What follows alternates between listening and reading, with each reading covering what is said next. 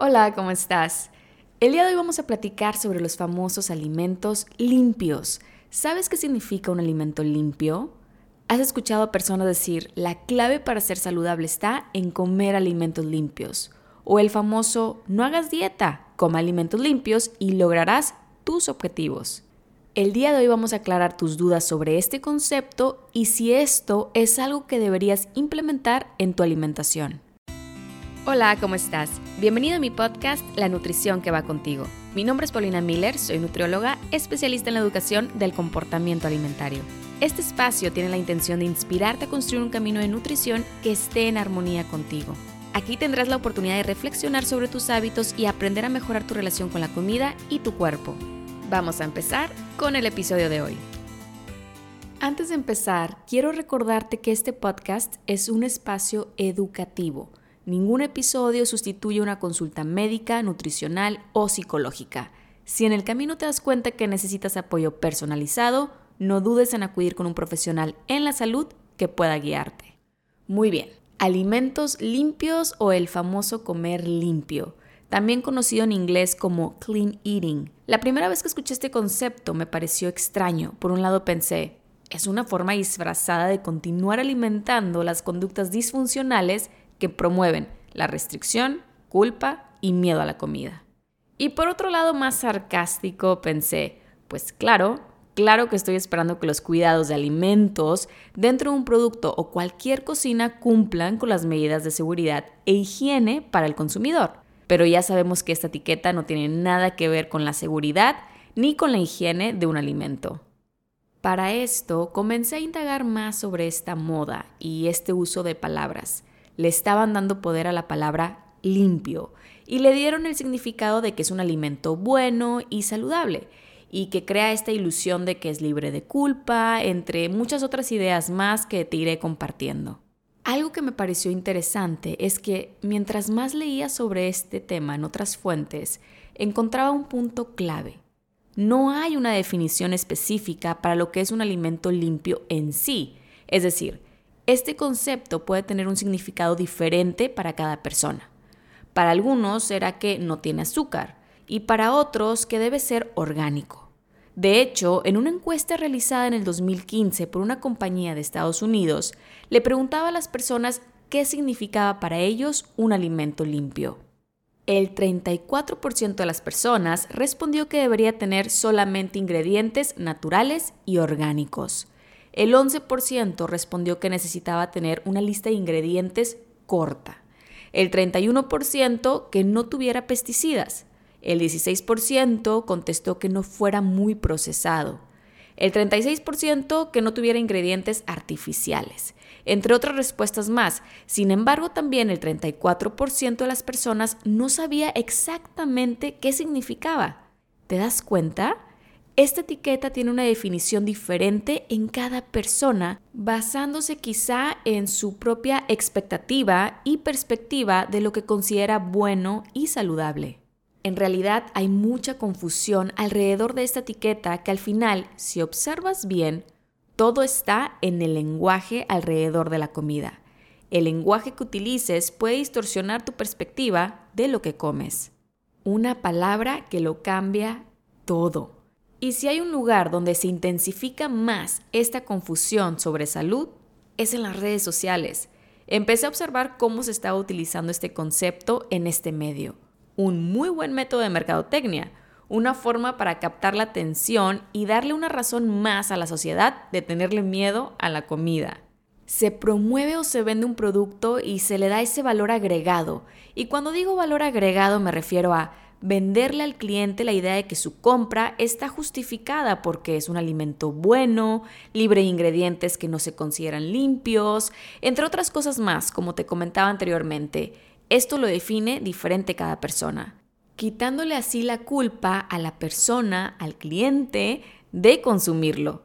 Cueste lo que cueste, lo vale porque es un producto limpio que me va a ayudar a mantener mi peso y a cumplir las reglas de ser saludable.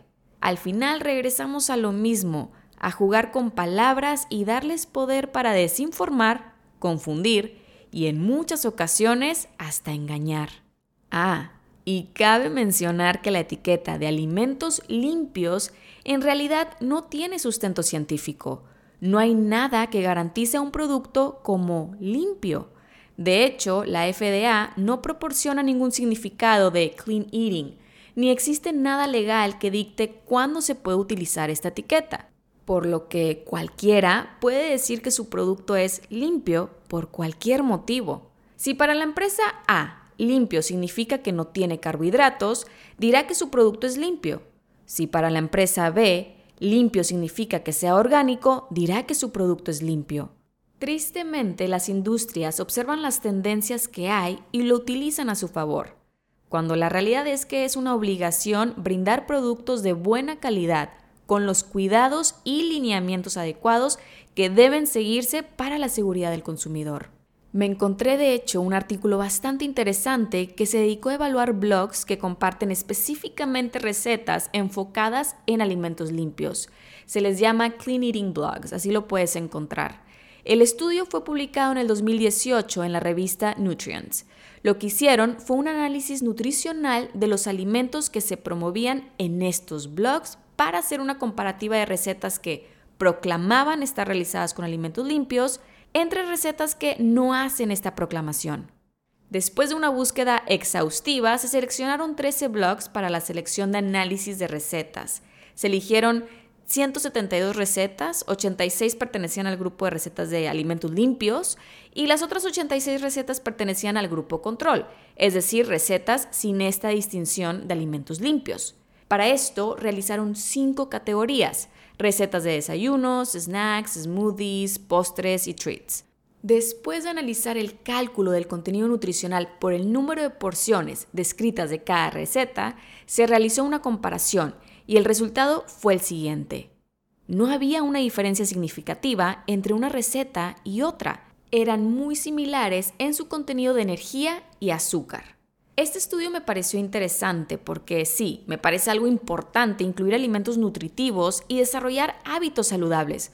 No estamos en contra de eso. Pero elegir la receta porque la encontraste en una página con un título grande que declara que utiliza únicamente alimentos limpios, no me parece que sea el camino para lograrlo, porque aquí ya no nada más se trata de la comida y la elección de ingredientes, sino de la conducta que hay detrás de esa elección y si esta es una que realmente te dirija a desarrollar un hábito saludable, ojo, sin comprometer tu salud mental en el camino. De hecho, el seguir creando e implementando estas etiquetas morales a la comida ha hecho que se fomenten conductas disfuncionales en la alimentación, lo que aumenta el riesgo de desarrollar trastornos de la conducta alimentaria. Aquí veo la oportunidad de hacer mención sobre la ortorexia, que va muy de la mano con este tema. La ortorexia, aunque por el momento no se reconoce de manera formal como un trastorno alimentario dentro del manual diagnóstico DSM5, no se minimiza la importancia de brindar atención y tratamiento oportuno ya que representa una enfermedad mental grave que puede tener consecuencias importantes en la salud de la persona.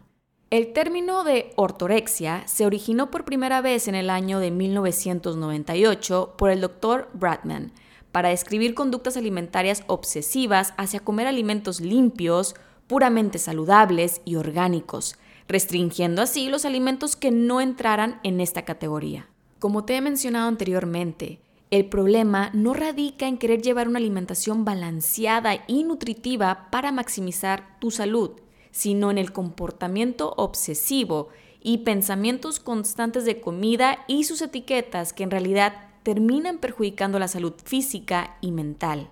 De hecho, muchos estudios demuestran que las personas con ortorexia también tienen un trastorno obsesivo compulsivo. Y debido a que no existen aún criterios diagnósticos formales, se vuelve complicado estimar cuántas personas tienen ortorexia y si se trata de un trastorno alimentario independiente. Sin embargo, las señales y los síntomas que se pueden observar y que comparte la Asociación Nacional de Trastornos Alimentarios de Estados Unidos son las siguientes. 1. Estar evaluando de forma compulsiva la lista de ingredientes y etiquetas nutricionales de alimentos. 2. Un aumento en la preocupación por la calidad de los ingredientes. 3. Eliminar un número cada vez mayor de grupos de alimentos. Por ejemplo, todo el azúcar, todos los carbohidratos, todos los lácteos, gluten o productos de origen animal. Ojo, esta restricción con la intención de consentir un pensamiento de comer limpio para cumplir con reglas. Una persona vegetariana o vegana, por ejemplo, no necesariamente es una persona con ortorexia. Habría que evaluar la intencionalidad detrás de sus elecciones alimentarias y sus conductas. 4. Comer un grupo reducido de alimentos que se consideran saludables o puros. De lo contrario, no se consumen alimentos que no consientan este pensamiento. 5 Interés inusual en los alimentos que otras personas consumen. 6. Pasar muchas horas del día pensando en qué comer y que cumpla con las características adecuadas. 7. Mostrar niveles altos de angustia cuando los alimentos limpios y saludables no están disponibles. 8. Seguimiento obsesivo de blogs de comida y estilo de vida saludable en redes sociales. Y 9 la preocupación por la imagen corporal puede o no estar presente en estos casos. Entonces la ortorexia no necesariamente está guiada por perder peso. Va muy de la mano con esta obsesión de ser saludable y esta obsesión se aleja de esta intencionalidad de ser saludable y aquí está la paradoja de esta conducta alimentaria. Ahora, quiero aclarar lo siguiente, que en algún momento hayas pensado en elegir alimentos limpios en tu comida no significa que tengas ortorexia. Este podcast no es un espacio que diagnostica, sino que informa. Los patrones de conductas alimentarias y los trastornos alimentarios específicos son temas muy complejos. Se necesita una evaluación exhaustiva antes de poder realizar un diagnóstico y una observación. Si sientes que necesitas trabajar tu relación con la comida, date la oportunidad de conocer más a fondo tus hábitos y la raíz de los mismos con un profesional en la salud. Jamás te autodiagnostiques.